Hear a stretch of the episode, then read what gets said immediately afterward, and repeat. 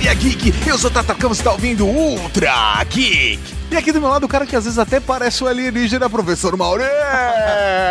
Quando, quando o assunto se trata de- desse tipo, velho, eu realmente sou de outro planeta. Eu não, eu não manjo Manja nada. porra nenhuma, velho. Porra, eu tenho tanto problema na minha vida que eu acho que eu não me preocupo com o dos outros. Mauri, se você não estava pronto pra Operação Prato, você com certeza não está pronto porque está por vir. Temos o prazer de fazer esse programa com esse cara que é o, é o gênio das ufologias. Sim, senhoras e senhores, Felipe Klein. Oi, galera, tô na área, hein? Cheguei, hein? Baixou El que maravilha na área aqui. Caralho, velho, é um prazer te receber de volta aqui. Oi, galera, eu sou o Felipe Klein, do blog Mundo Gump, aparece lá, e também sou parte do grupo do Portal Burn, que você encontra no site www.portalburn.com.br. E o tema de hoje, Tatu? Hoje nós vamos falar, professor Mauri, sobre um dos casos, o Roswell brasileiro. Vamos falar do caso Varginha. Mas não agora. Só depois dos Recadinho. recadinhos. Recado. Recadinhos do coração. Coração não, caralho. Tá bom, recadinhos. Recadinhos, mal! Estamos aqui para mais uma sessão de recadinhos do coração. Começando, professor Mauri, com um recado muito importante, nosso feed mudou. Sim, Cavalaria Geek, nós precisamos de vocês. Nós precisamos que vocês assinem o novo feed para que você receba sempre o Ultra Geek bonitinho, direitinho. O endereço do feed é http www.redgeek.com.br barra feed barra podcast. Então é redgeek.com.br barra feed barra podcast. Com HTTP antes, ou seja, basicamente é o endereço da Rede Geek com barra feed barra podcast. É muito fácil, é muito simples. E se você assina no iTunes, vai lá e renova a assinatura. É só se procurar pela Rede Geek Ultra Geek que você vai achar lá nessa página. Procura Rede Geek ou Ultra Geek que aparece lá. Inclusive, galera, não importa se você usa ou não o iTunes, entra lá e dá uma avaliação pra gente, porque a gente perdeu todas as avaliações. Sim, entra lá, avalia de novo, dá cinco estrelas e já era. Fácil assim. Aproveitando esses recadinhos importantes para avisar vocês, membros da Cavalaria Geek, que vão na Bienal do Livro ou na BGS. Que os produtos da Cavalaria Geek estarão à venda na Legião Merda. Sim, nossos parceiros aqui da loja estarão com stand tanto na Bienal do Livro aqui de São Paulo quanto na BGS para você poder comprar os produtos da Cavalaria Geek. Tem placa, tem capacho, tem Funko Pop e produto tudo. que não tem na loja. Exatamente, cara. Tudo está lá, é só ir na Legião Nerd, tanto na Bienal quanto na BGS. E não perca a oportunidade, porque não tem frete. É, rapaz, e se você acessar hoje a cavalariageek.com.br, você vai ver que tá tudo zerado os estoques, menos de placa, porque todos os nossos produtos foram destinados a esses dois eventos. Exatamente. E pra finalizar, Pra finalizar, já finalizando, Maurício? não é? Porque não vai ter leitura de e-mails esse programa. É verdade. Esse programa não terá leitura de e-mails porque ele está saindo atrasado. Tivemos alguns contratempos que atrasou o programa e para que vocês tenham Ultra Geek dessa semana, ainda bonitinho, nós vamos tirar a leitura de e-mails que será compensada na próxima gravação. Exatamente, e fiquem tranquilos, vamos ler os comentários de e-mails de todos vocês. A gente sempre lê, mesmo que não falemos aqui. Mas dessa vez nós vamos ler no próximo episódio. É isso aí. E antes da gente finalizar, professor Maurício, só um recadinho rápido dos outros conteúdos da Rede Geek. Por exemplo, você pode se inscrever no nosso canal no YouTube, é youtube.com.br Geek, onde toda semana sai review maroto, sai vlog, às vezes sai só review maroto, às vezes sai só vlog, mas sempre tem vídeo lá novo pra você. Sempre tem vídeo novo no canal do YouTube. Essa semana nós falamos do feed, falamos o porquê que o nosso feed morreu. Sim, vai sair review maroto também essa semana. Ah, é verdade. O da semana Ah. que vem tá muito louco, totalmente diferente de qualquer outro review maroto que a gente já Ah, fez. É verdade, com expectativa alta. Estamos, vamos filmar isso amanhã. Justamente. Se não chover, né? Se chover, também sai. não É, isso problema, aí, sai molhadinho. e aí, Tato, o que tem agora, o que tem agora, que tem agora? Agora tem podcast, podcast, mistério podcast. Aliens. Muita gente acredita que trata-se de um extraterrestre. E dizem também que o ser foi capturado pelas autoridades e é mantido escondido em algum lugar. Kátia Xavier, de 22 anos, está apavorada. As irmãs Valquíria de 14 e Liliane de 16 também estão muito assustadas. É a primeira vez que elas voltam a este lugar desde o dia 20 de janeiro, um sábado. Por volta das duas da tarde, quando passavam por esse terreno baldio, as três viram algo muito estranho. Vim descendo assim com as meninas, né? As três, e nós três. Aí de repente, assim que nós olhamos pra lá, assim, aquela, aquela coisa estranha, redonda. Nossa, tava super estranho. Beleza! A gente prometeu, estamos de volta com mais um caso ufológico no Brasil. Caraca, velho, a gente tem tantos casos aqui, né? Normalmente a galera evidencia o que vem lá fora, a gente, velho, tratando os casos Poxa, brasileiros. exatamente. velho. Vamos falar dos casos, Casos- casos dos casos família. misteriosos do, do nosso país, né? Que nacionalistas, a Olha gente. Que só. patrióticos. Que bonito, Maurinho. E como começa essa história do caso? Porque as pessoas falam, do ET de Varginha, mas ele não é de Varginha, né? Vale citar, exatamente, o ET não é de Varginha, ele. Vale citar que o caso aqui é mega ridicularizado, como eu falei lá no top 10 de conspirações do Brasil, mas, apesar de ser ridicularizado, lá fora ele é um caso fodamente reconhecido. É, e não só isso, na verdade. Muitos ufólogos, inclusive no Brasil, consideram o caso da Varginha um dos maiores casos ufológicos do planeta, inclusive superior até o caso Roswell. Caramba! É, porque o caso Varginha, ele é extremamente mal, mal enjambrado, assim, que os caras não conseguem nem fazer a conspiração direita no Brasil. tem, tem umas cagadas, assim, no caso Varginha, que deixam esse caso único, entendeu? E nós vamos falar sobre esses detalhes nesse, no programa de hoje. O que acontece é que, geralmente, as pessoas que falam sobre o caso Varginha já começam meio que do meio do caso. O, o caso Varginha, ele começa muito antes do encontro das meninas com o famoso ET de Varginha, né? As pessoas conhecem ele do- a partir do dia 20 de janeiro de 1996. Isso. Eu sei da história do seu Eurico e da dona Oralina Isso. que viram no dia 18, é isso? Não, eles viram na madrugada do dia 20. O que Ah. acontece é o seguinte: esse período do caso Varginha acontece uma intensa onda ufológica naquela região ali. Então, por exemplo, no dia 13, pode ser que tenha coisas que aconteceram antes do dia 13, mas essas coisas não, não foram suficientemente pesquisadas para aparecer no caso. Mas a gente sabe que, por exemplo, no dia 13 de janeiro de 96, é, aparece essa sonda ufológica de cor amarela, elipsoide e tal, ela foi vista na fazenda IP por um homem chamado Márcio. Então essa é o primeiro é o primeiro registro. É, no dia 13, dois dias depois, no dia 15, já aparece uma outra sonda, uma, uma sonda esférica vermelha. E dois dias depois de novo, aí no dia 17 aparece um OVNI, finalmente. Aí já é um OVNI maior. Ele é, é avistado também nas proximidades da fazenda IP, entendeu? Que é uma fazenda limítrofe ali da cidade. Caramba, o que, que tem nessa fazenda Pois é, essa caras? fazenda tinha uma, um- uma quantidade de observações impressionante, né, nesse período. Então, aí, dois dias depois de novo, quer dizer, você per- percebe claramente ali uma coisa coordenada, porque são de dois em dois dias certinho. E aí, então, aparece finalmente o tal do submarino, né? O casal de idosos vê um objeto que eles dizem que parecia um submarino voador. Ele aparece no meio da madrugada, tá soltando fumaça, tem uma parte dele que tá aparentemente solta, batendo, e ele tá voando aproximadamente 6 metros de altitude, tá voando baixo, soltando bastante fumaça. Caralho, voando muito baixo. É, e ele tem mais ou menos o tamanho de um micro-ônibus, não é? É, um- é uma visão bem espantosa, assim.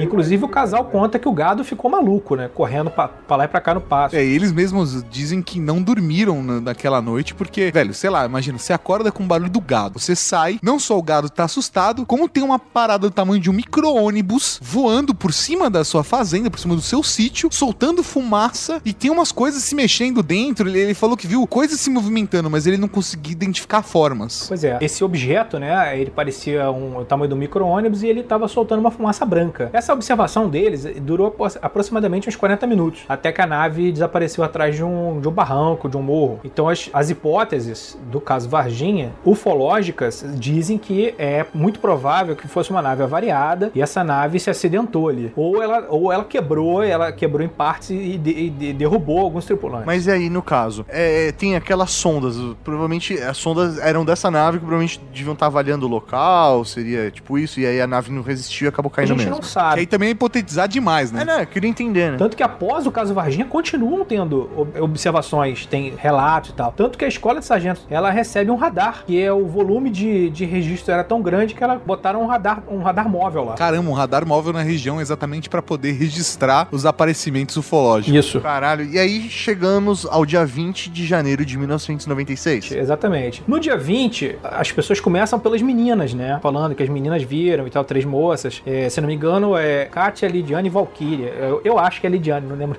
o nome direito. Elas eram evangélicas, estavam voltando de um culto e elas veem a criatura. Só que antes disso acontecer, mais cedo naquele dia, acontece uma captura da primeira criatura, que foi capturada num barranco pelo corpo de bombeiros. Ah, olha só, eu achei que. Olha que bizarro. O que eu conhecia da história, as duas criaturas tinham sido capturadas juntas. Não, foram Não, separadas. Acontece isso também. São várias duas criaturas, né? O, ca- o caso Exatamente. Varginha, a galera Ah. foca muito no. O ET de Varginha virou um personagem. Tanto que o Cacete Planeta foi lá, fez a chacota e tal, fez a, zo- a zoeira e tal. Ficou no imaginário popular. Até a Dilma falou que respeita muito o ET de Varginha e tal. É, eu não sei se o ET respeita ela, né? Ela respeita o ET.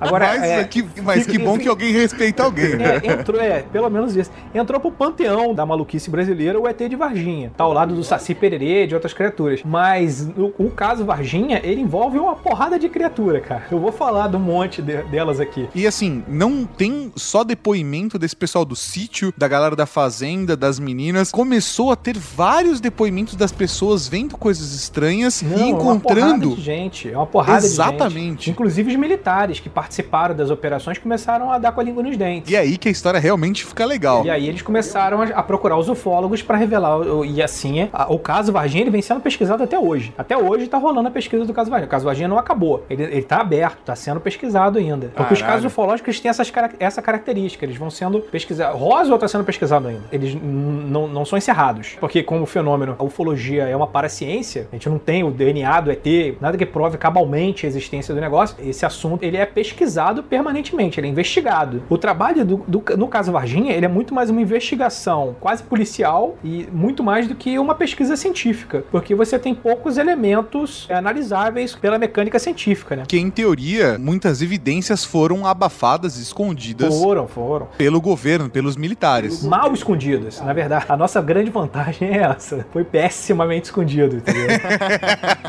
Não, tem umas barberagens, cara, que você fala assim, pô, os homens de preto do Brasil são muito toscos. Eles têm que fazer um estágio lá na, na gringa. A, a partir desse, dessa data aí também veio a primeira descrição dele, do, do ET de Varginha. Então, na verdade, ainda Da- não. Dessa observação das meninas, né? Então, mas isso, antes das- da observação das meninas, teve uma ligação pro corpo de bombeiros de Varginha, Sim. falando que tinha um animal estranho que tava rondando a mata que divide o bairro de Jardim Anderê e Santana, que os moradores da região estavam muito assustados. E aí o que se sabe desse dia é que, na verdade, os bombeiros foram vistos rondando a mata e logo depois um caminhão da escola de sargento das armas estacionou no local. Imagina-se que a primeira criatura tenha sido capturada lá. É, o que acontece é o seguinte: é, tinham três crianças que começam a. Elas veem a criatura. Não tô falando das meninas, são três crianças do- da localidade lá. E os moleques veio, porra, criança é foda. Ver um bicho diferente, eles tacam pedra. Começaram a tacar pedra no bicho. Provavelmente é nesse momento que alguém faz a ligação pro corpo de bombeiro e chama o corpo de bombeiro. Falando que as crianças estão tacando pedra no bicho esquisito e tal, não sei o quê. Então essa captura ela é iniciada lá no barranco, né, é numa rua chamada Rua Suécia. A uns 150 metros do lugar, tem um ajudante de pedreiro chamado José de Souza que vê toda a operação. E esse, esse é uma testemunha ocular dessa captura, né? Então os bombeiros chegam lá, sobem o barranco, tacam, tacam uma rede no bicho e capturam ele e botam numa lona. Esse caminhão do exército que você citou, ele já estava no local e eles colocam o bicho lá na- numa caixa, né? Esse veículo ele sai para a escola de sargento das armas, que está É, é, localizado ente- lá em Três Corações, que é a cidade vizinha ali, é, é colada em Varginha, né? Em teoria, essa primeira criatura que é levada pro zoológico. Então, a gente não tem certeza disso. Porque seria a que tava com os bombeiros ainda. Isso, Que os isso. bombeiros levaram pro zoológico de Varginha uma criatura procurando a bióloga responsável pelo zoológico. Entendi, faz sentido. É um animal, a bióloga vai poder identificar o que é isso. Sim, sim. Porque aparece também, posteriormente, aparece um- uma outra criatura lá no zoológico. Caramba, É. vamos então continuar a cronologia. Vamos na cronologia que é mais fácil, senão vai dar uma confusão de criatura pra caramba aí. Tem, tem mais ET aí do que é. É o seguinte: os bombeiros pegam o primeiro e levam pra, pra ESA, né? Depois, uma testemunha civil, que já foi militar, né? Ele vê sete militares do exército armados com o, o FAL, né? Com, com o fuzil do exército. E esses caras estão fazendo uma varredura na floresta, numa mata que tem ali próximo ao Jardim Adere. Essa mata, olha, olha a curiosidade, essa mata, de um lado, ela dá pro terreno baldio onde as meninas viram a criatura. Pro outro lado, ela dá pra tal fazenda, onde os caras viram o submarino. Caralho, voador. entendi. Então, quer dizer, tá tudo bem localizado ali geograficamente. O, o evento que rolou, ele tá bem posicionado geograficamente. Então, os militares estão fazendo essa busca. Esse, essa testemunha, ela escuta três disparos. O- a vantagem dele ter sido ex-militar é que ele não tem dúvida com relação do que que é um disparo e o que que não é. Ele sabe diferenciar fogos de artifício de disparo, sabe direitinho. Então ele- busca de um disparo. é, exatamente, ele escuta, ele escuta os três disparos e vê os militares saindo da mata com dois sacos. Uns- os dois estão cheios, sendo que um tá se mexendo e o outro tá mole, imóvel. Daí se conclui seguinte: uma das criaturas teve uma reação hostil, ela foi abatida, e a outra criatura foi capturada porque apa- aparentemente estava mais abobada. Sendo que é, depois, um, num depoimento militar em off, confirmou essa, essa, essa suposição e disse, inclusive, que as criaturas eram diferentes. A criatura que teve um comportamento hostil, ela era peluda. Parecia quase que um. Chupa-cabra. um- um- ela parecia um macaco peludão mesmo. Um bicho Droga. peludo. Ela era completamente diferente do ET de Varginha, do- da descrição do ET de Varginha, que é uma criatura com uma pele que parece mais uma pele de um anfíbio, que é coberta com uma gosma e tudo. Entendeu? Dá pra ver as veias e ela tem uma pele, uma pele mais translúcida. Já esse não, esse era peludo. Então esse foi abatido. E essas criaturas, então, elas são carregadas pelos, pelos soldados do mesmo jeito que as criaturas capturadas pelo bombeiro naquele dia, no início do dia, né? O momento que os militares pegam as criaturas no bosque é 14 horas. E o momento em que os bombeiros pegam é por volta das 10 e meia da manhã. Então só pra, de, pra gente determinar, assim, mais ou menos um enquadre do, do momento. E aí, do outro lado do muro, por volta das Do- 15 do, é, horas. do outro lado dessa mata, lá, as meninas, às três e meia da tarde, quer dizer, pouco tempo depois, uma, uma hora e meia depois. E aí, então, essa, a, a, a Kátia, a Liliane e a Valkyria encontram essa criatura. Elas resolvem cortar caminho por um. um- até tive lá, esse- esse- nesse terreno, tem um matagal e tal, e no canto do matagal elas encontram a criatura baixada. E o engraçado é que a gente, nas encenações que a gente viu no Fantástico, etc., eu vi tudo à noite. Ilustrações, o pessoal ilustra. É escuro. É escuro. Mas não, cara, era três da tarde. Três da tarde, plena luz do dia, não tem, né? A visão era bem melhor do que a noite. Não, é perfeito. O caso tem isso, ele tem essa característica de ser assim de dia, bem explícito. E outra coisa, com porrada de testemunha. Tem testemunha pra caramba no caso Varginha. É até trabalhoso por causa da quantidade de testemunha. Eu imagino, pra poder diferenciar exatamente o cara que só se empolgou com a história, pra pra diferenciar de fato se foi um caso ufológico ou de histeria coletiva, né? Não, aí é o seguinte, aí o caso vai avançando, né? Aí acontece um negócio curioso, do ponto de vista do clima. É Nesse dia, as meninas vêm lá, 3 horas da tarde, 4 horas da tarde, elas passam correndo, aquela gritaria, chama a mãe pra ver, a mãe vai no local, sente o cheiro do amoníaco, vê as pegadas do bicho, e o bicho Como assim, desapareceu. cheiro amoníaco? Ele, ele emanava um odor horrível de amoníaco. É. Cheiro de mijo. Gente- de mijo. A gente acredita que esse bicho, ele provavelmente ele tem respiração cutânea e esse amoníaco é, é- é um, um subproduto da, do processamento do oxigênio e tal, pela pele. É, alguns animais fazem esse tipo de respiração e tal. É uma hipótese, tá? Esse, o fato é que o bi- o bicho fedia horripilantemente. E aí, é, as meninas vão pra casa chorando, desesperadas, chamam a mãe, a mãe vai lá e testemunha que o bicho já tinha saído de lá, que elas estavam achando até que era o demônio e tudo. Elas não se referem a ele como o ET. O ET foi um produto da mídia que veio depois, que falou que é um ET e tal. Talvez tenham acertado, talvez não. A gente nem tem certeza absoluta que esse caso é. Talvez tenha sido de fato o demônio, né? Vai saber. É, exatamente. Era um bicho muito estranho, assim. A gente sabe que não era gente. É, mas apesar disso, ele tinha uma conformação humanoide. E a galera, a mãe volta lá por volta de 5 horas da tarde, começa a cair uma chuva torrencial absurda em Varginha. Essa chuva ela evolui para uma chuva de granizo violentíssima. O sistema elétrico da cidade é prejudicado, é, cai árvore, dá um pandemônio desgraçado na cidade nesse dia, horas depois do negócio. E dali a gente não sabe exatamente o que aconteceu com o ET do muro. A gente acha, os pesquisadores, né, do caso, eles acham o seguinte, que o, o, o ET do muro, provavelmente ele, quando caiu, ele fugiu quando as meninas viram, deu aquela gritaria, o bicho ficou assustado, talvez ele tenha voltado pro, pro bosque. Ou talvez ele tenha partido pro outro lado. Independente pro lado de onde ele foi, ele provavelmente foi reencontrado depois das 8 horas da noite. É um PM, o nome dele é Marco Eli Xerezi. Esse cara, inclusive, já morreu. Ele tava fazendo uma ronda com, com o parceiro dele, né? E o bicho atravessou na frente do carro dele, às 8 horas da noite. Então, quer dizer, ele quase atropelou o ET. A gente acha que provavelmente esse ET que ele quase atropelou. Eu tô chamando de ET por falta de nome melhor, tá? Toda vez que qualquer um de nós falar ET, pensa na criatura, porque não se tem. criatura, que eu tô definindo como ET, porque a galera chama ET de Varginha, pra dar um nome pra facilitar. Aí é o seguinte, é, esse cara quase atropela o ET. Ele freia em cima do ET, o ET tá abobado. A gente acha que ele ficou abobado porque ele provavelmente caiu uma árvore em cima dele, ou a chuva de granizo, ou ele já vinha no processo de não esboçar muita reação, porque os outros também não esboçaram muita reação. Tirando o que levou o pipoco, todos os ETs estavam meio, meio retardados, assim. Esse ET, o, o Marco Elixerese, ele vendo que isso não é que não é gente, que não é nada, ele levou um susto, ele não estava preparado pro negócio, ele vai lá e mete a mão no bicho e pega o bicho no colo. Sem luva, sem equipamento, sem porra nenhuma. Como convém a um policial Tem brasileiro. testemunho disso, cara? Tem o colega dele, o parceiro dele, tava no carro, viu, pô. Ele pegou o bicho e botou no carro. Policial militar, que era parceiro dele, Policial que militar. deu esse depoimento. Isso, o cara pega. Ele mesmo também deu depoimento, contou isso. Ele pega Caralho. o bicho no colo, cara, bota dentro do carro e leva pro hospital. Chegou no hospital, os caras olharam e falaram: pô, cara, isso aí não é gente, não. A gente não pode tratar disso, não. Caramba. O caso é muito louco, cara. Aí os caras olharam e falaram: Ó, a gente não vai. Não, não. Ele, tenta levar pro posto de saúde. Os, os caras se recusam. E mandam levar ele pro hospital regional. Que teriam mais aparelhagem e recurso pra cuidar da criatura. Ele leva pro hospital regional a criatura. Novamente, eles, ele é vetado, não deixam ele entrar com a criatura no hospital. A história diz que a criatura foi transferida pro hospital é, Humanitas, porque os dois estavam é, sob uma mesma administração. Esse ET desaparece aqui. Ele meio que a gente não, não tem certeza o que aconteceu com ele dali.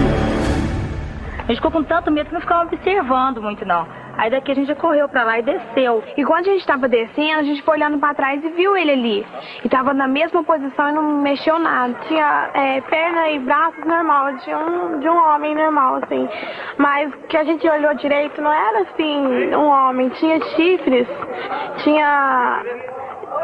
Tinha assim, a pele marrom, é, parecendo que passou com algum óleo no corpo. Tinha um pé grande, uns olhos super regalados, vermelho. corpo bem com as veias estufadas, essa tipo que tivesse lutado, não sei. Eu tava com as veias do corpo tudo estufado. O corpo dele também, que ele tava agachado com a mão no meio das pernas. Se fosse um homem, assim, agachado ali, eu tinha coragem de passar aqui com as três. A gente cortava e ia embora. Mas uma coisa tão estranha daqui, a gente não teve coragem.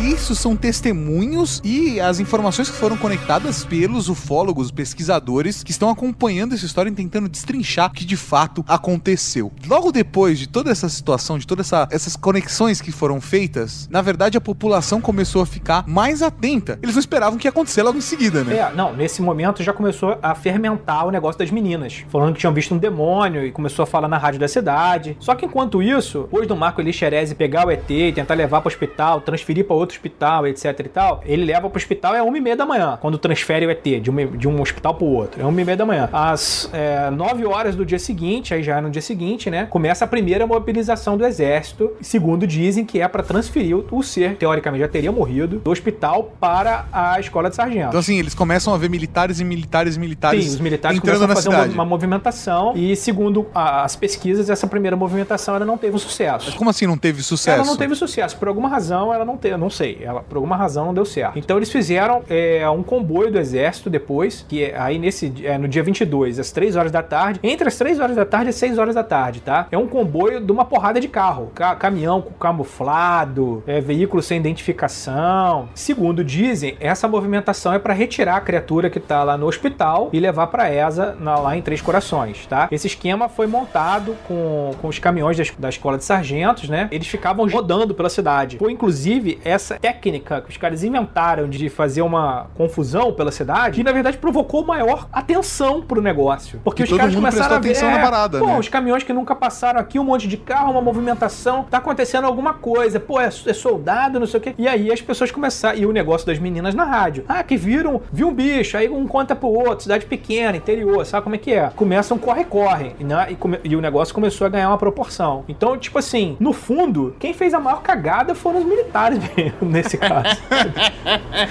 eles tentando ser discretos, eles foram igual o convidado do Trapalhão, entendeu? Bom, aí tocando a cronologia, né? Os militares pegam o bicho, é, levam pra lá. Esse comboio ele segue pra Campinas, onde deixam a criatura lá na escola preparatória de cadetes. E depois essas criaturas são transferidas para lá pra Unicamp. Isso de acordo com o registro que os pesquisadores foram buscando Isso, de- e conectando os pontos. Vários pesquisadores, tá? Não é um cara, não. São mais de sete pesquisadores pesquisadores com históricos e conhecimentos profundos na investigação. O caso Varginha deu a sorte danada de acontecer na cidade do Birajara Rodrigues, que é um dos maiores ufólogos do Brasil. Tava na cidade dele, ele conhece todo mundo. O cara é, o cara é um advogado famoso lá. Então, Fica muito mais fácil, né? Quando muito você conhece mais todo fácil, mundo. Muito mais fácil. Mesmo assim, ele teve certas dificuldades e tal. Depois nós vamos falar sobre isso. E ele pesquisou bastante e a gente sabe que o que aconteceu foi levado para um departamento subterrâneo no Hospital das Clínicas, lá dentro da Unicamp. E acredita-se que o, o Badam Palhares, né? Lembra daquele legista? O cara do PC Farias. legista, isso. O Badam Palhares teria integrado a parte de uma equipe que fez uma análise, da, uma análise prévia dessa criatura antes de receberem os procedimentos para enviar ela para os Estados Unidos. Então, o seguinte, aqui nós já estamos no dia 23 de janeiro, que é o dia do meu aniversário, né? No dia 23 de janeiro de 96, tá? Às 4 horas da tarde. Badam Palhares e a galera entram na sala para mexer nas criaturas mortas. Segundo as testemunhas disseram, tá? Isso é uma coisa bizarra que pouca gente sabia e tal. Porque o negócio tem que ser mega muqueado mesmo, né, cara? Até mesmo as próprias testemunhas têm que ser O descreditadas. Badam dá Cara, ataque, quanto- você falar com ele, ele, porra, ele quer te dar porrada e tudo. Ele dá, ele chora, ele entra, ele entra num- numa crise. Talvez tenha relação com o que acontece mais lá na frente no caso. No dia 20, eu sei que no dia 23 de janeiro, um avião Buffalo C-115 da base aérea de Canoas, lá do Rio Grande do Sul, ele traz o radar portátil, lembra que eu falei? Do radar portátil.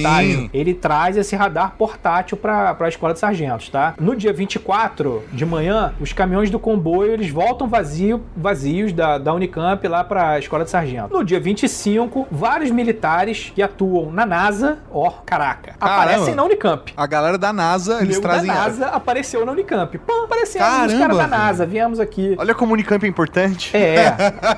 Curiosamente, naquele dia, né, dia 25, dois dias depois, aparece a galera da NASA lá no Unicamp e a desculpa foi que eles iam selecionar uns cientistas brasileiros para futuras missões espaciais. Essa era a Selecionaram desculpa. alguém? Não, acho que não. Não selecionaram ninguém não, mas era a desculpa era essa, tá? Aí a história pula pro dia 7 de fevereiro, tá? Começa o perrengue do policial do Marco Elixerez que pegou o ET. Porque acontece o seguinte, ele pegou esse ET, o ET se debateu. Quando o ET se debateu, o ET arranhou ele na altura da, da axila. Então, no dia 7 de fevereiro, começou uma pústula bizarra na axila do cara, velho. E essa porra foi piorando. Os caras, no início, acharam que não era nada. No dia 15 de fevereiro, o negócio já tinha virado uma tromboembolia séptica pulmonar fudida que gerou uma necrópsia o cara morreu. O cara morreu numa, numa situação tão bizarra. E aos 23 anos de idade, o cara era novo. novo, o cara tinha saúde e tudo. E ele contou pra família que ele pegou o ET, que a- ele achava que era por causa disso. E ele morre, cara. Ele morre a partir de uma presença de 8% de uma cultura desconhecida no, no sangue. Nunca descobriram o que, que, que matou esse cara. Ao ponto de os militares chegarem pra família, a família queria fazer a necrópsia. Os militares chegam pra família e falam: olha só, vamos enterrar, é de caixão fechado. E não deixaram eles fazerem a exumação. Caramba. Eu, eu, eu via depoimento do cardiologista que, que, que tentou salvar ele, falando que ele nunca, sei lá, ele passou por uma situação dessa duas vezes só na vida dele inteira, de profissional, de tacar antibiótico no cara e nada reagir. Nada reagir. A gente acha que essa criatura ela tem um patógeno fudido de outro planeta, cara, que mata tudo mesmo. Verdadeiro Baigon a parada. E o que acontece é que o Joseph, o meu amigo lá da Burn, ele acredita inclusive que o cara não tá no caixão. Enterraram um caixão vazio e mandaram esse cara junto pros Estados Unidos. O corpo É do Marco. Elixerez, ele acha que, que mandaram, remeteram pra análise lá fora. E que enterraram um caixão vazio, é por isso que os militares não permitiram fazer uma exumação. Bom, aí então é o seguinte, aí nesse momento já tá se montando a- o grupo dos sete. O grupo dos sete são sete ufólogos, né, bastante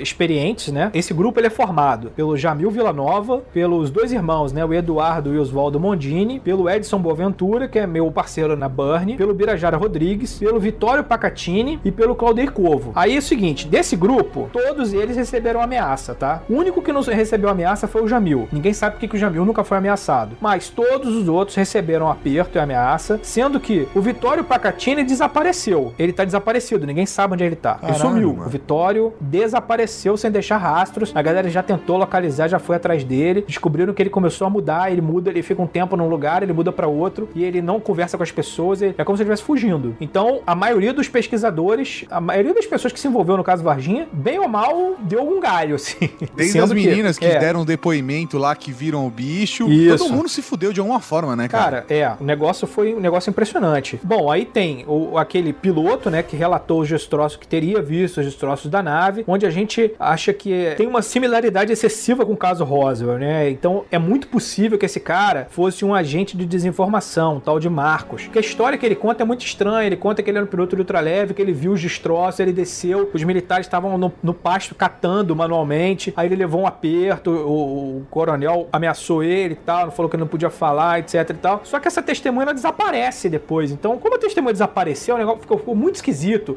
e é muito parecido com o caso Roswell. E a gente acha que pode ser um- uma tentativa ali meio desesperada de fazer uma desinformação. As meninas continuam falando na, na mídia e aí já tem Fantástico em cima, já tem aquela confusão, já tem o fuzuê do caralho em cima, né, do caso. É nesse momento que a, mãe das meninas recebe uma visita muito estranha, que seria basicamente os homens preto. Dois caras aparecem pra ela, botam a mulher no carro e os caras viram pra elas e falam: é, qual o seu maior sonho? A gente pode realizar o seu maior sonho, o que você quiser. Quer dinheiro? Quer não ter preocupação financeira? Quer viajar? Quer que as suas filhas estudem no exterior? O que, que você quer? Tudo que você quiser a gente consegue. Agora é o seguinte: você tem que ir com a gente num canal de televisão que nós vamos escolher e vocês vão falar que aquilo tudo foi uma brincadeira das suas filhas. E o cara fala claramente isso pra ela: você tem que falar que isso foi uma brincadeira. Se você fizer isso, a gente vai te dar dinheiro, a gente vai realizar todos os seus sonhos. A mulher peidou, ficou com medo, mas ela segurou a onda, cara. A mulher é corajosa pra caramba. E ela falou: se as minhas filhas falaram que viram aquela porra, é porque viram e eu não vou fazer isso. Eu não vou fazer minhas filhas passarem papel de mentirosa pro Brasil inteiro, é, ainda mais porque elas eram evangélicas e tal, isso tinha um peso maior. E ela, ela se nega a fazer o que os, os caras propõem, tudo. E aí, os homens de preto brazuca, né? do- no nível que você falou, né?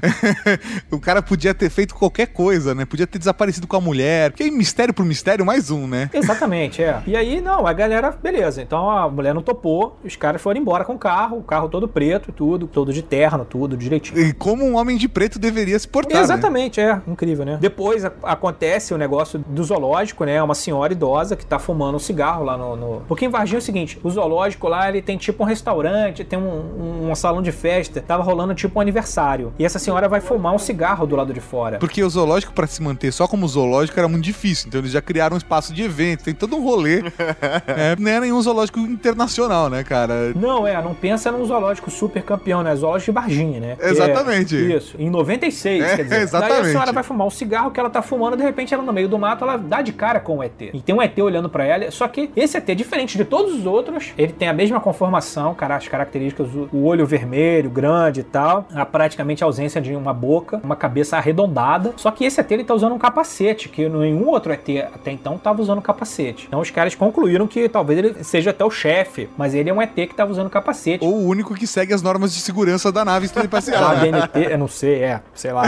Ele, eu sei que ele, esse ET ele tá de capacete no zoológico, e ele aparece entre as folhagens, a, a dona vê, a dona fica desesperada, ela corre lá pra dentro pra chamar os outros pra ver, e o ET sumiu. Esse ET ele desaparece na história. Depois disso ele, ele sumiu. Só que olha que coisa esquisita. Logo depois que o ET desaparece, no dia seguinte, os animais aparecem mortos. Uma porrada de bicho que não compartilham a mesma alimentação, comem rações diferentes, eles estão em lugar, lugares diferentes do, do zoológico, e todos eles aparecem mortos. e aí Caralho, depois, mano. na, na necrópsia desses animais, eles estão mortos com características similares à do Marco Elixerese. Os caras acham que os animais do zoológico morreram em função do contato com o tal patógeno daquele grupo de criaturas ali. Caralho, velho. Ainda bem que pouca gente encostou nele, né? Não, e tem ainda o depoimento da bióloga que era responsável pelo zoológico, falando que ela foi fazer uma atividade com os filhos, uma parada dessa, e quando ela voltou, o cara que tava trabalhando no zoológico falou que o corpo de bombeiros tinha passado lá com um bicho muito esquisito e falaram que entregar só se fosse pra ela, que só ela poderia ter tido contato. Mas aí ela falou: ah, beleza, se, se for uma coisa importante, eles vão voltar. Só que, obviamente, a situação foi crescendo tamanho, né? Acabou se tornando a proporção da parada que eles nunca mais voltaram e ela não soube o que era. Mas aparentemente os, os bombeiros, eu imagino que sejam os primeiros bombeiros ali que tinham capturado a primeira criatura, possam ter passado lá pra poder, sei lá, tirar alguma dúvida com ela. Sim, é uma possibilidade. Esta semana, o comandante do quartel de Varginha, capitão Alvarenga, soltou uma nota oficial. Ela diz que o Corpo de Bombeiros não foi acionado para capturar um extraterrestre. Nosso serviço nosso é ligar diretamente com coisas né, da terra do Brasil. Não queremos é, pegar ocorrências que seja de fora, da- que seja incomum. Se acaso ocorrer um tipo dessa ocorrência, dificilmente nós teria condições de dizer qual seria a nossa reação. A mãe de Liliane e Valquíria, Dona Luísa, acredita na história das filhas. Elas estão falando verdade, eu dou a minha palavra, porque elas não iam brincar com uma coisa tão séria desse jeito. Isso eu confirmo.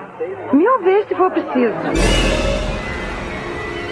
O exército ele cometeu alguns erros assim. O primeiro dos erros foi entrar em conflito com o corpo de bombeiro. Um dizia que pegou, outro dizia que não pegou, dizia que a outra instituição estava mentindo e tal. Essa, essa confusão entre as instituições é bem, cara, é típico do Brasil esse negócio, tá? Dificilmente na gringa, nego não, não faria uma reunião de cúpula assim, definiria o que, que eles vão fazer. Não, aqui não, cada um fala a sua verdade. Então, isso aí facilitou pra caramba pros, pros investigadores, né? Outra coisa que aconteceu é que o, o exército, ele negou, né, o uso dos veículos. É, os veículos que todo mundo da cidade viu, né? Eles, eles negaram isso ah, numa coletiva de imprensa na época. Anos depois, tinha um major no, durante essa coletiva de imprensa. Anos depois, esse mesmo major, ele deu uma, ele deu uma bola fora violentíssima no programa de televisão, onde ele disse que a, a movimentação era, olha que loucura, que nível que os caras descem para tentar esconder. A movimentação era decorrente de uma é, ajuda que o exército estava dando para uns anões grávidos. é, não, muito bom, cara. Eu ouvi esse depoimento e eu passei mal de rir. Porra, cara, e o cara chutou o pau da barraca. Quando ele falou anões grávidos, ele virou uma piada no negócio. Sendo que ele tava, ele tava no, lá no, no, dia que contam é que o exército nega totalmente que tinha feito qualquer movimentação e tudo. Movimentação que todo mundo viu e que depois foi admitido, né? A gente não fez movimentação militar, não. A gente fez, mas era para ajudar um casal de anões grávidos. é. E, inclusive, o, o, rapaz que viram, na verdade, não era um ET, era um rapaz que é um doente mental, que tem um cabeção. É, falando que era um, um maluquinho lá, que tem ele, um doente mental e tal. Tão tosco. Fizeram um, um, um, inquérito policial militar, né? Esse inquérito policial militar, durante muito tempo, ele foi liberado para os ufólogos, faltando 70 páginas, mais ou menos. É só o meu grupo, o, o, a Burn, que conseguiu localizar as páginas que faltavam e montar. E ele está disponível para você fazer o download lá no site da Burn, tá? Todo o inquérito dos militares e tal. Inclusive, se vocês quiserem, o link tá aqui no post para facilitar para vocês. Esse inquérito policial, ele, o objetivo dele não era descobrir a verdade, porque a verdade é que uma coisa insólita tinha acontecido lá. Então o objetivo dele era, era, era dar um cala-boca na sociedade, para acabar com o problema. É por isso que eles pegaram esse mudinho, botaram o mudinho ajoelhado, agachado, tentando fazer as poses do ET e botaram uma porrada de filtro de Photoshop em cima para ficar cada vez mais esquisita a imagem. E assim, eles concluem que aquilo ali foi o que as meninas viram e que era o ET. Sendo que eles nunca entrevistaram. Ó, como é que pode uma investigação militar que não, investi que não pergunta para testemunha? Não pergunta, nunca perguntaram nada para elas, velho. E outra coisa, o mudinho que eles falaram que as meninas confundiram, elas conheciam o Mudinho, elas já tinham dado cigarro para ele. O Mudinho vivia por ali, então elas já tinham visto esse Porra. dezenas de vezes. O Mudinho era, era muito conhecido ali na, naquela região. Então, dificilmente elas confundiriam uma pessoa que elas conhecem com o capeta. Bom, outra coisa que aconteceu interessante foi o seguinte: é que é, é bastante interessante, porque quando teve uma reunião do grupo dos sete, o Pacatini ele listou os nomes, o Polo que tá desaparecido, né? Ele listou o nome dos militares todos que estavam na operação. E depois que ele listou, que ele tinha obtido, né, em office, essa lista, listou o nome dos militares, todos os militares foram presos, tá? Prenderam geral. Eles só conseguiram ser libertados porque um dos militares que estava preso tinha um pai que era muito influente. E o pai foi lá e falou: Ó, meu filho me contou tudo o que aconteceu, se vocês não, não liberarem, eu vou botar a boca no mundo. E aí os caras liberaram e liberaram o, esses militares. O que acontece é que quase todo mundo que trabalhou nesse período, naquela região ali, naquele, naquela OM e tal, todo mundo foi transferido, tá? Cada um tá num lugar do Brasil. Mandaram, desapareceram com a galera. Lado. É, um pra cada lado. Aí olha que coincidência, que coisas estranhas que acontecem, né? Anos depois, eu que não tinha nada com o negócio, a minha esposa virou militar, entrou pra Marinha. Da Marinha, ela foi colocada à disposição da, do Ministério da Defesa. No Ministério da Defesa, mandaram ela pra Escola Superior de Guerra. Lá ela tinha um chefe que era um, um ex-general, é um general da reserva. Eis que esse general da reserva era o cara que estava lá, e aí ele me chamou pra tomar um uísque e abriu o bico, contou um monte, um monte de coisa. Você tá de sacanagem, velho. A bebida entrou e a verdade saiu. Aí ele me chamou e tal, a gente teve um evento que nós estávamos juntos, tomamos um uísque e ele contou que realmente ele estava lá. Ele ficou puto porque pegaram a viatura dele sem autorização. Ele queria saber o que estava acontecendo, ele achou aquilo super estranho e ele, na verdade, ele era obcecado pelo caso Varginha. Esse coroa, esse, esse general, ele ficou meio que de fora, assim, não, não, nunca contaram detalhadamente para ele o que aconteceu. Ele falou, pô, nunca me deixaram ver o bicho e tal. Mas ele tinha uma, uma verdadeira fascinação pelo caso. Inclusive, eu dei um livro do, do caso Varginha para ele tal. Mas ele me falou, é, eu tava lá e realmente aconteceu. É legal, assim, uma confirmação do general, assim. Mas ele não teve contato nenhum com a criatura, Ele não nada. teve. É, bom, pelo menos é o que ele me disse, né? Ele falou que ele tentou de todo jeito saber o que, que tava rolando, ninguém falava, e ele ficou puto que pegaram a viatura sem autorização dele, sem dar baixa lá no, no que, que tinham que fazer. Falou que foi um, foi um rolo danado que aconteceu. Mas é, é, comigo acontecem algumas coincidências, assim, que, que, que se metem no caso. É, eu, eu mesmo não sou um pesquisador do caso, eu tive lá e tudo. Eu fazia as capas da revista UFO, então eu fui chamado pela cidade lá para fazer umas ilustrações no aniversário do evento de Varginha, que virou né, a febre da cidade. Tive lá, conversei com várias pessoas, entrevistei um montão de gente. Curiosamente, pelo fato de ter o Mundo Gump, que é um blog gigante, né, tem mais de um milhão de, de acessos e tal, e eu sempre estou falando de ufologia, de mistérios e coisas assim. Volta e meia alguém me, me conta uma coisa. O pessoal abre o coração, né? Vi isso, vi aquilo. Exatamente, começam a chegar uns inputs assim. Então, um, um input que foi curioso. Eu tinha saído pra almoçar com um amigo e tava almoçando com ele na rua, assim, um- uma coisa que não tem nada a ver, que eu sou escultor, encontrei meu amigo escultor. Tava conversando com ele na rua. Fomos almoçar. Nisso a namorada dele chega, almoça com a gente. Na conversa ele fala: "Ah, esse, esse meu amigo gosta de disco voador e tal". Ela falou: "Pô, tem uma coisa interessante pra contar. A minha tia, ela é pesquisadora, ela era pesquisadora na Unicamp, tava fazendo doutorado lá. Naquele período, um dia ela foi pegar a tese dela e tinha um, um soldado armado na porta da sala dela e não deixou ela entrar na sala dela. Eu falei: "Ah, é mesmo?" Ela falou: "É". Caramba! E o soldado não deixou ela entrar. Aí ela falou, mas eu preciso pegar minha tese. Ele falou, ele mandou ela esperar lá de fora, o soldado entrou, ficou uns minutos dentro da sala, depois saiu, entregou a tese pra ela, não deixou ela entrar na sala dela da Unicamp. E a tia dela nunca entendeu esse, esse lelê, por que que isso estava acontecendo. Depois é que a tia dela foi ligar o negócio com o caso Varginha, quando começaram a vazar que o negócio que tinham levado o bicho pra Unicamp, entendeu? Outra, Caralho. aí essa caiu no meu colo, eu passei pra galera da, da pesquisa. Outra também que caiu no meu colo, mas essa caiu bonito, de maduro, assim. No meu colo foi um leitor do Mundo Gump, um leitor das antigas do Mundo Gump, que me falou, quando eu, eu fiz um post falando do caso Varginha, ele falou: pô, tem um negócio pra te contar do caso Varginha, mas eu não quero que você divulgue. Vou te mandar em off. Aí ele me mandou a mensagem, né? Os comentários do meu blog, eles não entram previamente aprovados, eles ficam pra moderação. Então eu li na moderação e ele me contava detalhes de como ele viu o ET. Ele viu o ET. Ele e o primo, quando teve aquela confusão toda, eles estavam em Campinas e foram até o prédio e, e tentaram entrar pro matagal nos fundos. A história é muito impressionante. Esses dois, eles trepam num- numa sala lá e ele dá pepé pro primo. É o primo que, na verdade, é o primo que vê. O primo vê o bicho. Ele vê pelo, pelo basculhante, pela, pelas janelas dos fundos dessa sala. Era uma sala que dava pro matagal e tal. Ele se assusta. No que ele, que ele se assusta, eles saem correndo e aparecem uns seguranças com metralhadoras se perseguindo eles de moto e tudo. Uma fuga digna de filme. Os caras fugindo pela estrada e aí e, aquelas caminhonetes vindo atrás, é uma loucura. Esse cara, eu peguei o contato dele, passei pro Joseph e pro Edson, foram na, na, na casa do cara, encontraram com ele, ele repetiu toda a história em detalhes pra eles. Eles foram até a Unicamp com o cara, o cara mostrou onde era o tal prédio e que tem uma, uma segurança absurda, totalmente esquisita. O nego armado, a galera do Burn tava lá tirando fotos e tal. Apareceram uns, uns seguranças em moto e um helicóptero começou a sobrevoar e tal. Uma, uma coisa super estranha, assim. O helicóptero tem a ver? Não posso dizer. Eu não tava lá, eu não vi, entendeu? Agora, o que eu posso dizer é o seguinte: o leitor me escreveu os detalhes, eu repassei esses detalhes, e esses detalhes foram investigados e começaram a, meio que se confirmar. Tem muita coisa sim. E tem muita coisa que tá hoje ainda não tá liberado. Tem muita coisa que militares contaram, mas como eles estão na ativa, isso dá, isso dá galho pra aposentadoria deles, então a gente tem que esperar. Tem muitas informações aguardando o momento certo de, de via público. Este homem é uma testemunha-chave do caso Varginha. Ele foi uma das pessoas que disse ter visto, no dia do incidente, dois caminhões do exército entrando na cidade. Mas, diante das câmeras, se calou. Os caminhões seriam da Escola de Sargentos das Armas em Três Corações, a unidade militar mais próxima de Varginha. Nossa equipe não foi autorizada a filmar lá dentro. O oficial de plantão disse que não houve nada de estranho no dia 20 de janeiro. Mas outro oficial daqui, que não quis se identificar, afirmou ter visto uma movimentação anormal naquele dia. Eu peço para as pessoas investigar para ver o que, que é isso, por favor, porque elas estão muito nervosas com isso. O pessoal leva em, é, em brincadeira isso, isso é coisa séria.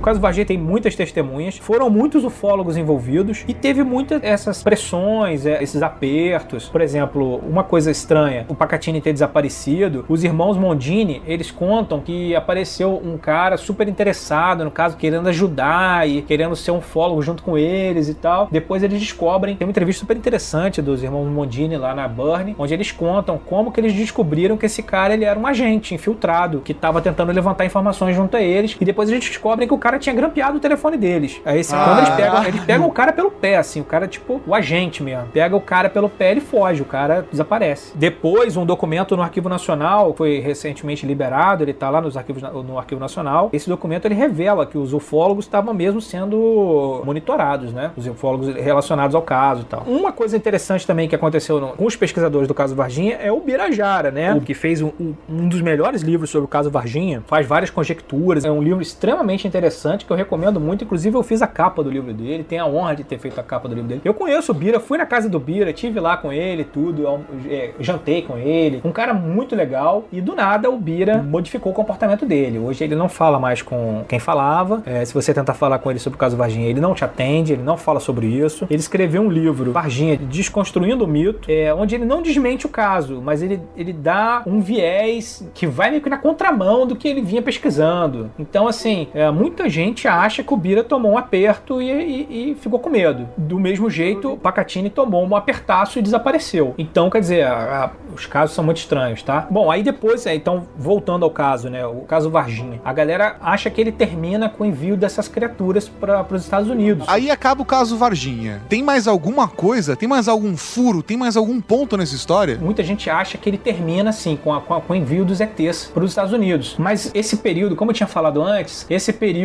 é lotado de observações de, de- de UFOs. O que muita gente que, que pesquisa o caso, Varginha, acredita, é que nesse período que teve esse, provavelmente esse acidente com essas criaturas que caíram do UFO, que se acidentou, sei lá, essas criaturas famosas que montam o caso Varginha, essas são apenas algumas delas. E teriam outras, porque outras criaturas depois foram vistas, tá? Um volume gigantesco de naves foi registrado nesses períodos que ocorreram depois do final do caso Varginha. Por exemplo, aquele ET do, do zoológico. Caras acham que essas criaturas teriam sido resgatadas. Então, por exemplo, Ah. para te dar um exemplo aqui, a NASA vem no dia 2 de, de março de 96, né? No dia 13 de março, tem um- uma nave que aparece, tá? E- e- essa nave aparece com mais dois objetos voadores não menores, menos luminosidade, tá? Intermitente. Às 7 horas da noite ele aparece na cidade. No dia seguinte, aí começa direto. No dia seguinte, outra vez, às 8 horas, no mesmo horário, uma nave esférica é- é vista lá no bairro de São Geraldo, por alguns minutos, inclusive. No dia 15, mesmo horário, uma sonda ufológica emitindo uma luz vermelha que fica alternando para ver vermelho e verde. Ele é é visto na periferia da cidade pelo secretário do aeroclube, que sabe, é um cara que é experiente, é secretário do aeroclube, ele sabe diferenciar bem uma, uma aeronave, né? No dia 15 também, aí já é uma hora depois, né? 9 e meia, aparece um OVNI mesmo, sobrevoando a cidade. E é o mesmo padrão do caso Varginha lá do começo. Do, do começo, exatamente. É por isso que eu te falei que o caso Varginha ele ocorre no meio de uma onda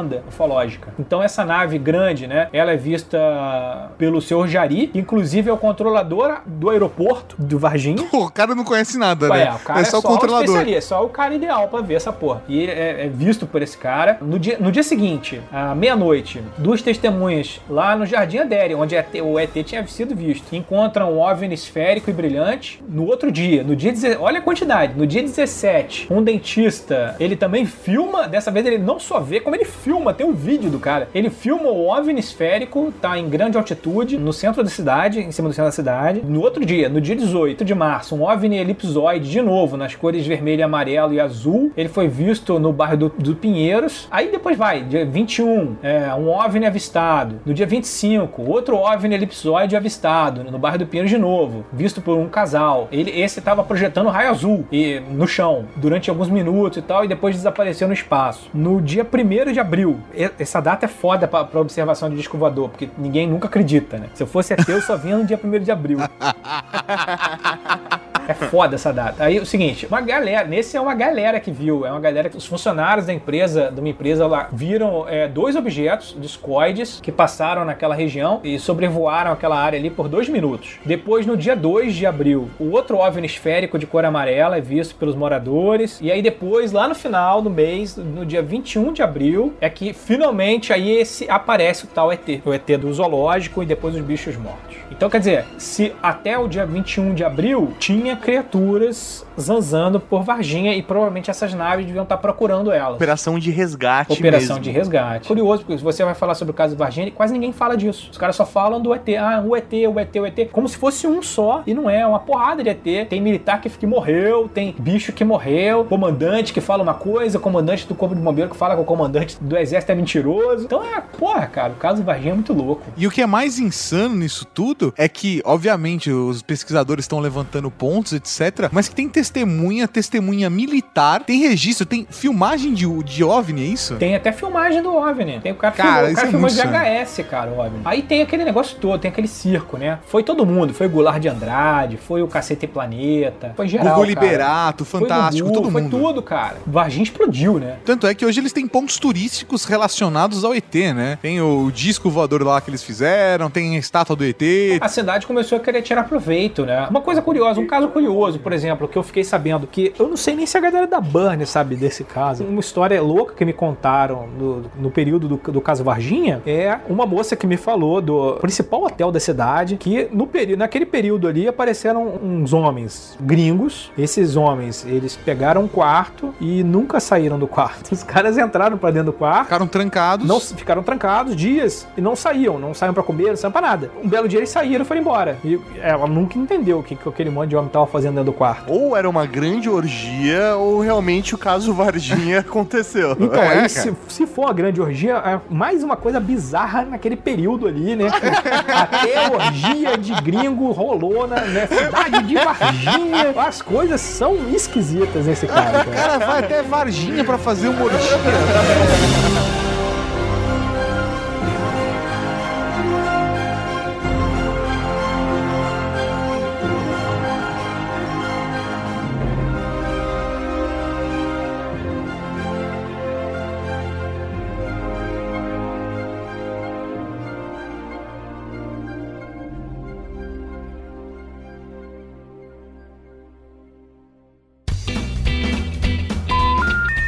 Não, na verdade a gente começa antes da Fazenda. Caralho, aí cê, por isso que eu gosto do Felipe, velho. Felipe, eu já te falei, velho, eu sou seu fã, mano. Vou pedir desculpa pro, pros ouvintes aí que eu falo pra caralho. Eu sou famoso por falar muito. Começa a falar liga metralhadora, fudeu, né? Aí é o seguinte, ainda, ainda falo muito palavrão. Se não gostou, foda. Você acabou de ouvir o Ultra Kick.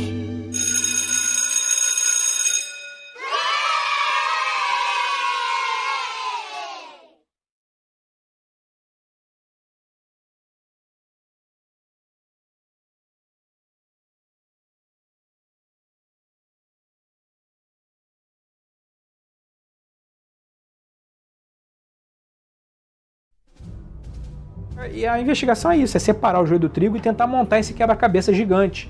Só que a gente tem uma série de problemas. Um desses maiores problemas, de maiores entraves na pesquisa ufológica, é que alguns grupos ufológicos de, de investigação, eles não se dão. Rola uma guerra aí, uma, uma, uma disputa é, de propriedade, uma disputa babaca de propriedade do caso Varginha, que atrapalha muito essa investigação, entendeu? Eu, acho assim que entra também um negócio que é a questão da grana. É, esse, esse caso Varginha, no fundo, é, eu posso falar porque como eu não, não, não, não ganho dinheiro com essa porra, eu meto o dedo na ferida mesmo.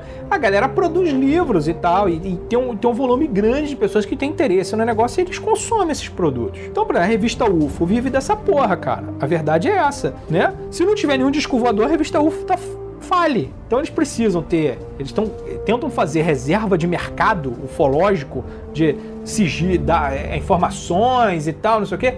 Isso muitas vezes ela, ela atrapalha a, a, investigação do caso mesmo, entendeu? Então, assim, tem grupos que não se dão, que tem um, que, tem um fólogo processando o fólogo, isso é muito comum e tal. Essas brigas dentro do mundo da ufologia, isso é uma merda. E isso aí tem, é no Brasil e no exterior. Não é só aqui não. Isso é, é espalhado, é, é generalizado. Outro problema no, que, que, que afeta, eu acho, a ufologia é justamente o fato da ciência tradicional ter uma certa aversão a esse assunto, um certo medo. Os cientistas têm um certo medo de se contaminar, de, de, de, de acabar com a credibilidade deles e tal, porque eles vivem desse troço. Esse processo de, de ridicularização, ele é extremamente eficiente para você desarticular o, os investigadores, porque as pessoas ficam com medo de ser expostas ao ridículo, então elas não falam, os investigadores têm que ficar lidando com risinho amarelo, com piadinha e coisas do tipo. Então isso é muito interessante para quem quer esconder alguma coisa, entendeu? Mas é aquilo, eles não são muito organizados para criar uma conspiração. Daí os ufólogos começam a entrar e, e coletar informações de um lado de outro,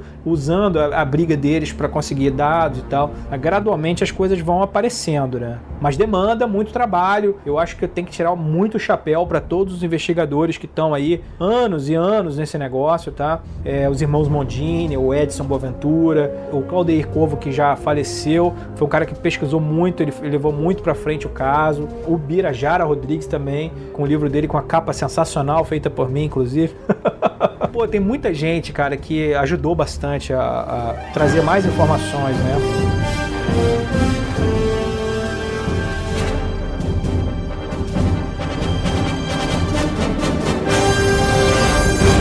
Caso Varginha, ele acha que a história está mal contada.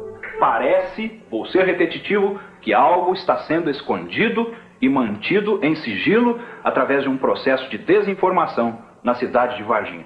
E se este material estava aqui, provavelmente já não esteja mais.